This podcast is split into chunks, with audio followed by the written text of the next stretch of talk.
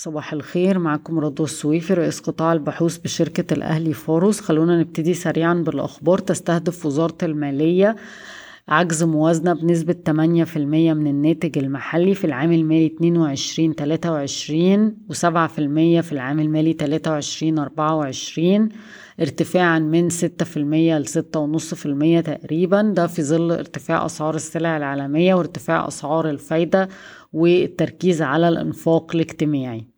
قفزت عائدات قناة السويس ل 905 مليون دولار في أبريل 23 مقابل 631 مليون دولار في أبريل 22 وفقا لوسائل الإعلام المحلية أعرب عدد من التحالفات الاستثمارية أجنبية ومحلية عن اهتمامها بالاستحواذ على صافي أو وطنية والحكومة هتتلقى العروض في شهر مايو. تقترب مبادرة استيراد السيارات للعاملين في الخارج من النهاية بعوائد 713 مليون دولار. B Investments بالشراكة مع الصندوق الرعاية الصحية الفرعي تبع صندوق مصر السيادي أطلقوا شركة EZ International بالشراكة مع العزبي لتقديم خدمات لوجستية وإدارية للصيدليات فضلا عن خدمات توزيع الأدوية والتجارة. والشركة عندها خطة لزيادة رأس المال على مدى عامين لدعم الشركة في تقديم خدمات على مستوى 500 صيدلية في مصر منهم 250 صيدلية للعزبي. أوراسكوم Investment القابضة آه، أعلنت إنها بقت مستثمر استراتيجي في شركة تنقل إلكتروني محلية Blu EV وهي بتدير شبكة من محطات تبديل بطاريات الليثيوم أيون للسيارات الكهربائية ذات العجلتين والثلاث عجلات. السي اي بي وقف الشهادات الثلاث سنين اللي بعائد 18 ل 20% واستبدلها بشهادات تانية بتدي عائد من 17 ل 19%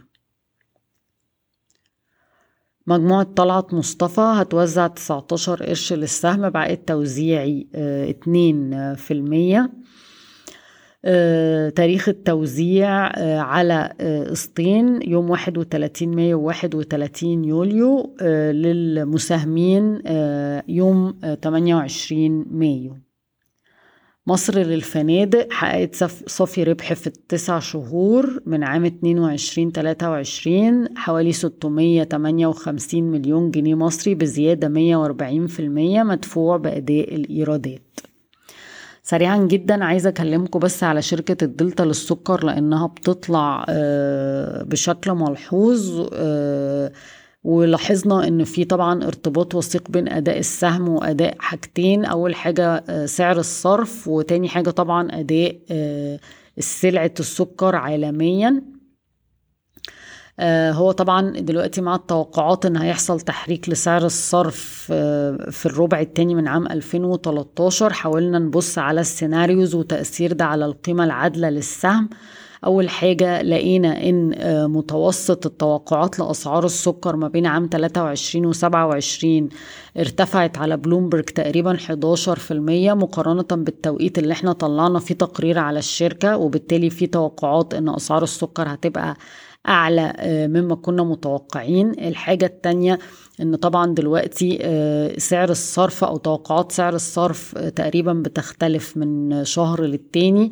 فهنلاقي إن إن القيمة العادلة للسهم تقريبا بتتراوح من 45 ل 60 جنيه معتمدة على توقعات أسعار السكر العالمية وأسعار سعر الصرف في مصر. وهنلاقي التفاصيل كلها موجودة في ال Pre-Trading Thoughts عايزة بس أقول لكم إن ده تحليلنا إحنا الداخلي لأن ما بنقدرش نوصل خالص لإدارة الشركة وما عندناش أي تفاصيل على العقود مع الحكومة سواء أسعار توريد البنجر أو الأسعار آه، اللي الشركة بتورد بيها السكر للحكومة.